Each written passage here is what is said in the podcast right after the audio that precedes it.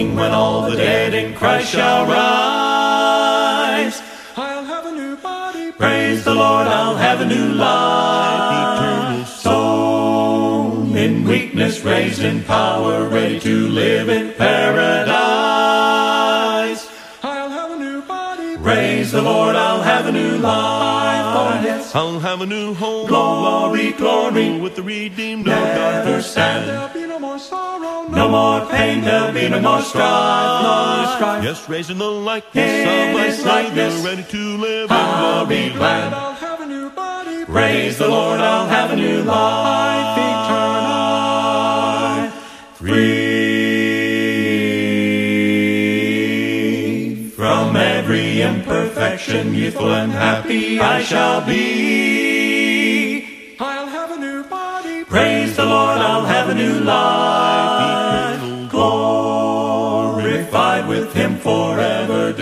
Lost in victory.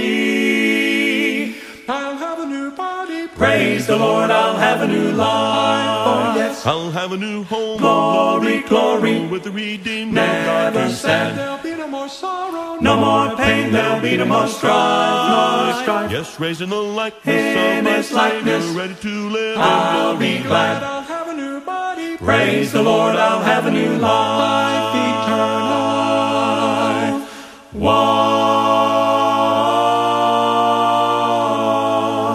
Oh, hallelujah morning when the last trump of God shall sound. I'll have a new body. Praise the Lord, I'll have a new life Eternal Praise all bursting saints are shouting heavenly beauty all around. I'll have a new body. Praise the Lord, I'll have a new life. Yes. I'll have a new home Glory, of love glory. with the redeemed of Never God. stand. There'll be no more sorrow. No more pain, there'll be no more strife, no strife. Yes, raising the likeness In of my His likeness. Savior, ready to live in I'll glory. be glad. I'll have a new body. Praise the Lord, I'll have a new life eternal. Good morning, good evening, wherever you may be. Welcome to the Passion for Christ show. So glad to have you, friend. Hey, I'm your host, Bruce Kessler, and I just want to let you know I'm part of the greatest movement ever, a follower of Jesus Christ. Because you see, in Him and Him alone, I find peace, joy, forgiveness, happiness, blessed beyond measure, more than I could ever deserve. My goal here is very simple, friend. That is to encourage you along the way to help you find your passion in life in Jesus Christ. Upcoming in our study segment, we're going to be talking about the poor you have always. That's right, the poor you have always. But before we get to that study, a few things along the way. And the first is headline news.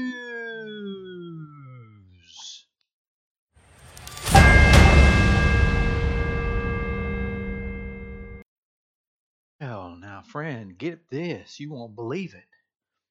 A majority of Christian pastors in the United States do not hold to a biblical worldview, according to a surprising new research from poster George Barna. That's right, friend. Can you believe that? The research was released Thursday by the Cultural Research Center, showing that only 37% of pastors in U.S. hold a biblical world view. The report is to being described as, and the statistics of that report and survey are labeled as shocking. This is another strong piece of evidence that the culture is influencing the American church more than Christian churches are influencing the culture, said Barna. There was the survey was based on 54 questions in eight different categories, such as purpose and calling of life, family and value of life, personal faith practices, human character and human nature, and lifestyle, personal behavior and relationships, God, creation, and history. Man, can you believe that, folks? Can you believe it?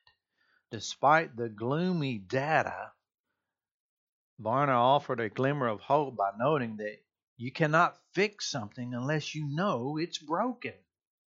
God is in the transformation business, and pastors who are willing to allow Him to transform their thinking and behavior can emerge from that process as a powerful example of what can happen in one's heart, mind, and soul. Get that, though, friend. Get that.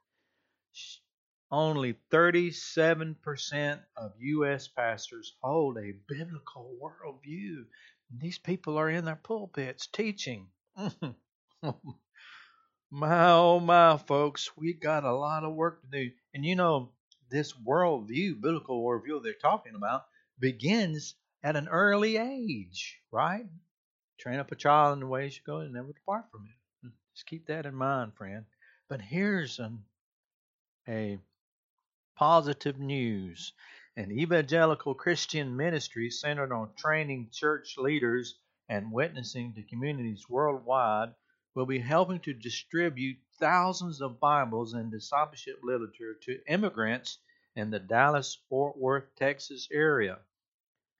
The Bible League International, a nonprofit ministry based in Crete, Illinois, announced plans to reach out to migrant communities in Alford and others in major city in the major city t- Texas City as part of the International Day of the Bible observance, which that falls on November the 21st. Our mission is to engage them with the Bible and use the local churches, and we train the local churches and we equip them and we provide them with the materials they need to reach them, said Harold Trujillo. There you go, folks. Ministry to give thousands of Bibles, discipleship materials to immigrant communities in Texas. Good work, folks. Good work. They need to know and hear from God's powerful and amazing word. Amen, folks. Well, get this. This is stunning survey as well.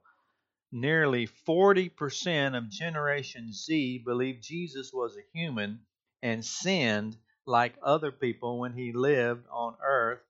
The American Bible Society reveals in State of the Bible 2022. The perception among Generation Z, polling at 38%, was comparable to other age groups, including Generation X, 37%, Millennials, Boomers, 35%. Only the elderly polled significantly lower in believing Jesus sinned at only 26%. The numbers based on age groups do not address whether those polled identify as Christian or non Christian. But among the Christian engaged of all ages, only 18% believes, believes that Jesus was a sinner. Hmm. Now, I get the first one that Jesus was a human. I think we all know that Jesus came into this world fully human. And this is hard for us to grasp. Fully human, but also fully divine. Hmm, makes you shake your head in wonderment. But that he sinned, now that's a different thing entirely, don't you agree? It's crucial for churches, ministries, and practicing Christians to understand the questions that non practicing Christians have and help them find answers and we need to invite them into life giving relationships centered on biblical faith and vibrant Christian community. Get that, friend. Get that. Hmm. 40% of Generation Z believe Jesus sinned. Mm. Mm, mm, mm. And that's our headline news for this broadcast.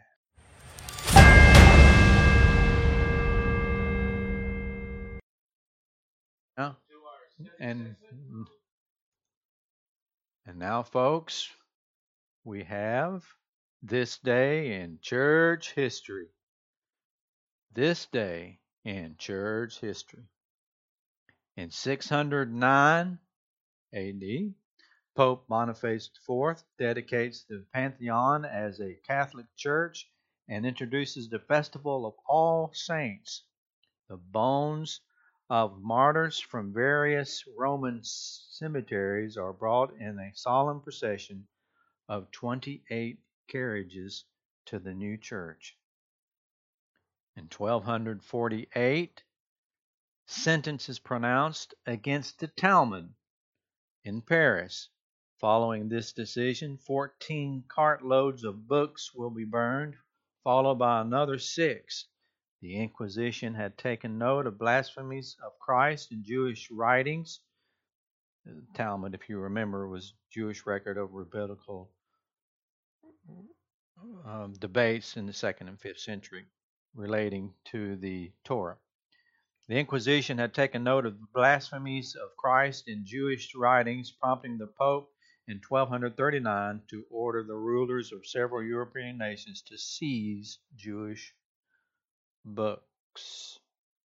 1828, evangelist David Marks asked his audience what they want him to preach on.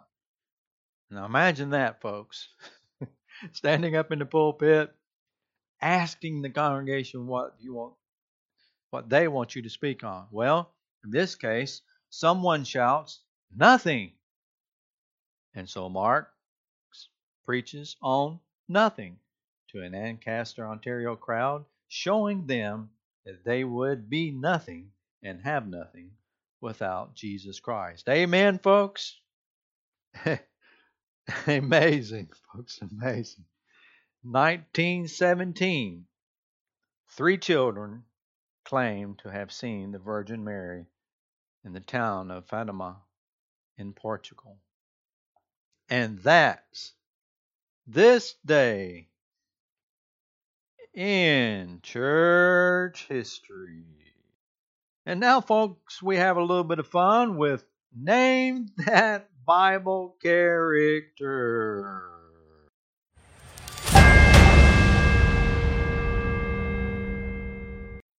All right, here is your clue. Here is your clue. This image's head was made of me. What metal am I? This is found in Daniel. So that's that's your clue. It's found in the book of Daniel. This image's head was made of me. What metal am I? Here you go, folks. Interesting indeed. What metal am I? The image's head. We'll reveal the final answer to this tantalizing clue following our study segment. So stay tuned, folks, for that exciting reveal and our final segment of Name That Bible Character.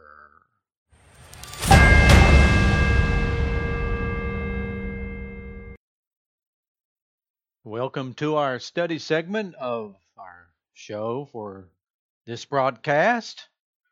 Get your Bible, get you a hot cup of coffee a hot cup of tea, and let's open up and study God's fantastic and powerful Word. The title of our study for this morning is The Poor You Have Always. Let me tell you an experience I had recently here at the uh, church building.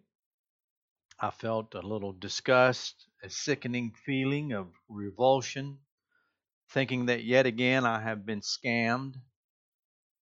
At that same moment, an overwhelming sense of hopefulness hit me that the gift that I was offering might, in some small or huge way, lead to change and recovery.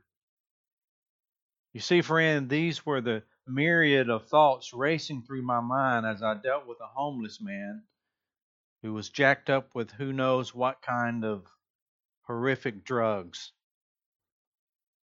How often have we seen people standing on the street corners holding signs calling attention to their plight, begging for monetary help? Suppose that guy knocks on your door one late evening. What would you do? What gift do you have for such a moment? Do you just simply send him away? Do you call 911? Do you hug that Ruger just a little bit more tightly?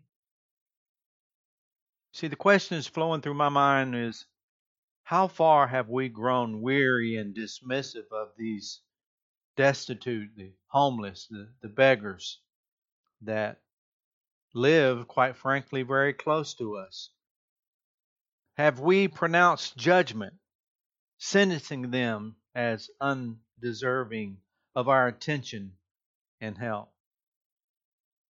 Now, here's the truth of the matter the poor won't go away.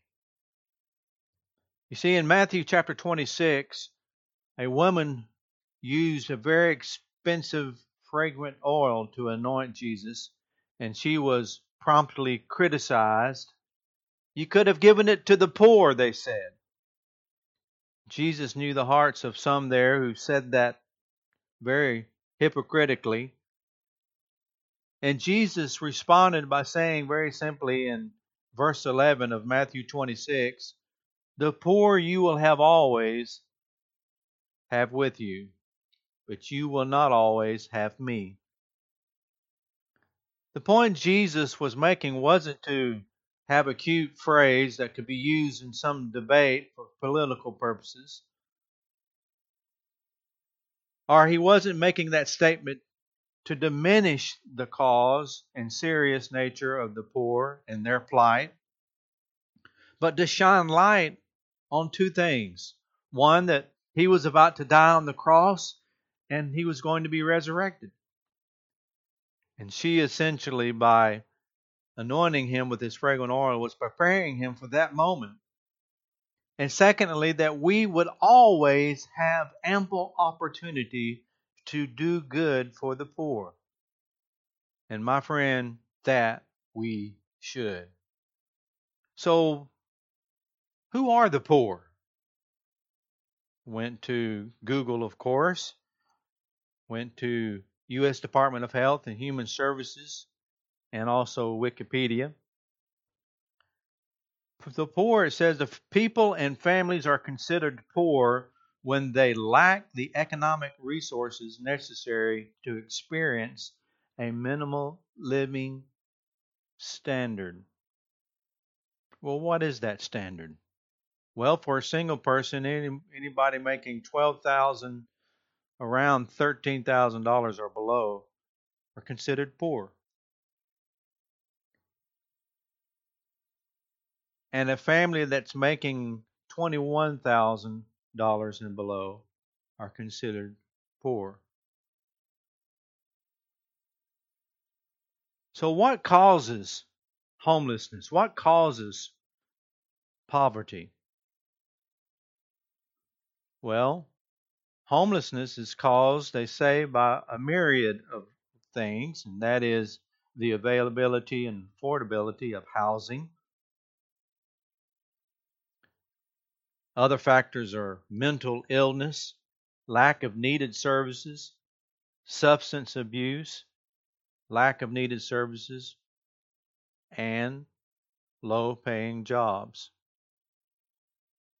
So, unemployment, domestic violence, and poverty, all these things help increase the possibility of homelessness. Folks, in 2020, there were over 38 million people in America alone who were considered poor in the United States. Mm. That is who we're talking about here in America. Proverbs chapter 31, verse 8 says this simply Speak up for those who cannot speak for themselves, for the rights of all who are destitute Speak up and judge fairly. Defend the rights of the poor and needy. We're called to, as Christians, the body of Christ, to defend the rights of the poor and needy. The church, you see, my friend, is to carry this banner of justice and love. Where else are they going to get it? Leviticus chapter 19, verse 13 and through 18 had this to say about the subject and what God's vision was for his people. Do not defraud or rob your neighbor. Do not hold back the wages of a hired worker overnight. Do not curse the deaf or put a stumbling block in front of the blind, but fear your God. I am the Lord. Do not pervert justice. Do not show partiality to the poor or favoritism to the great, but judge your neighbor fairly. Do not go about spreading slander among your people. Do not do anything that endangers your neighbor's life. I am the Lord. Do not hate a fellow Israelite in your heart. Rebuke your neighbor frankly so you will not share in their guilt. Do not seek revenge or bear a grudge against anyone among your people, but love your neighbor as yourself. I am the Lord. Again, that was in Leviticus 19 13 through 18. That was God's expectation of his people then. Do you not agree, friend, that that is what God's expectation is for us today? That we're to love our neighbor as ourselves. Galatians 5, verse 14 puts it like this For the entire law is fulfilled in keeping this one command love your neighbor as yourself. We're the ones in the community. We're the ones that are supposed to help. We're the ones supposed to give them justice and judge fairly and speak up for the cause and rights of those who are destitute. God expects that. Why? Because He sent His Son, Jesus, to live in poverty so that we might become rich ourselves and show that kind of love and dynamic to those less fortunate than we are. Don't allow prejudice, selfishness to hinder you from taking the opportunity to help in some small way to help the poor and the needy. I know you're asking yourself, well, what can I do specifically?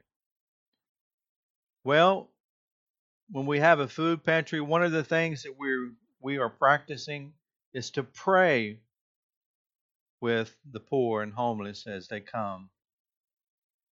So you can pray with them. Many homeless shelters in your area are looking for volunteers. Go to your church leadership. Ask them if you can create a food pantry. Ask them if you can help in the services if they already have one in that ministry. Look for opportunity and take initiative. Yes, you got to be fair. You got to judge the situation appropriately. But we can do so much more to help. Proverbs 19, verse 17 says this Whoever is kind to the poor lends to the Lord, and he will reward them for what they have done. What a powerful promise by our Father in heaven. If we are just kind and act in some small way to those who are destitute, homeless, and poor, God promises some type of reward. What an amazing promise. The poor you have always, Jesus said. We have ample opportunity to do good. Are you doing that, friend? This is all about loving our neighbor. It's all about how much Jesus loved us when we didn't deserve it, when we were destitute and in poverty, spiritual poverty ourselves. So, friend, let's be reminded of the power and love that we've experienced when we turn to our Lord and Savior, Jesus Christ. That's our study, folks, for this broadcast. Amen. Amen, folks. The poor we have always, we have ample opportunity. Let's do something. Let's act in the name of Jesus Christ. Love our neighbor as ourselves. Amen, folks. Can I get an amen? Thank you. Thank you. Thank you. Thank you, Lord Jesus. And now, folks, we have the conclusion to Name That Bible character.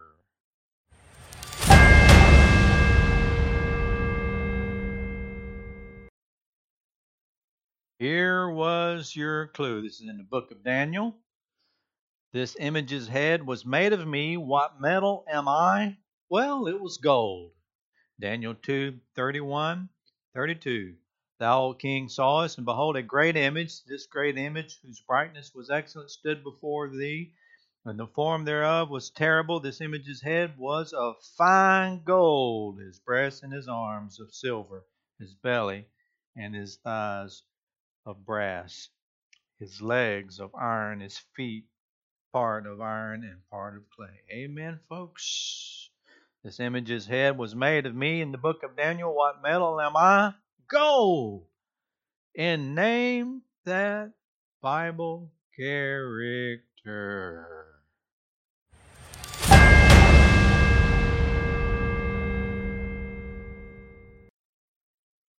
Well, folks, you too can become a part of the greatest movement ever, follower of Jesus Christ, by submitting your heart, life, mind, soul, and body to Jesus Christ, submitting your will to His, and through baptism and your faith. You'll be forgiven, you'll be blessed beyond measure, more than you could ever deserve. My goal here was very simple, friend, and that it was to encourage you along the way to help you find your passion in life in Jesus Christ. Visit our website here at our congregation in Norman. NormanChurch.com, NormanChurch.com. Well, friend, I just want to tell you this what a privilege and an honor it's been for me to have you walking along my side during this show. May God bless you. Everybody ready? So, uh, don't you wanna go? Go to that land, don't you wanna go? Go to that land, don't you wanna go? Go to that land where I'm bound, where I'm bound. Nothing but love. Love in that land, nothing but love. Love in that land, nothing but love. In that land where I'm bound, where I'm bound.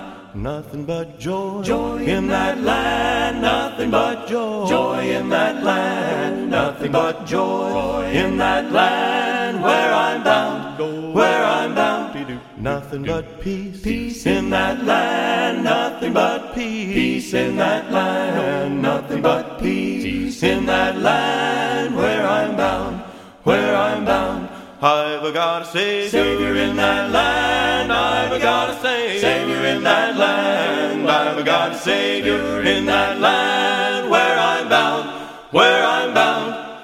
Don't you wanna go? Go to that land, Don't you wanna go? go to that land.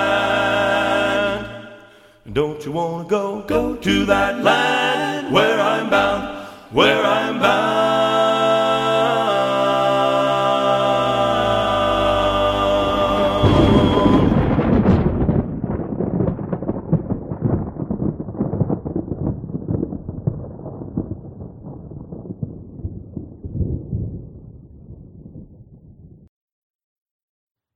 Jesus died to set us free. He became sin for you and me. He paid the cost on Calvary. The Lamb of God to take away sin.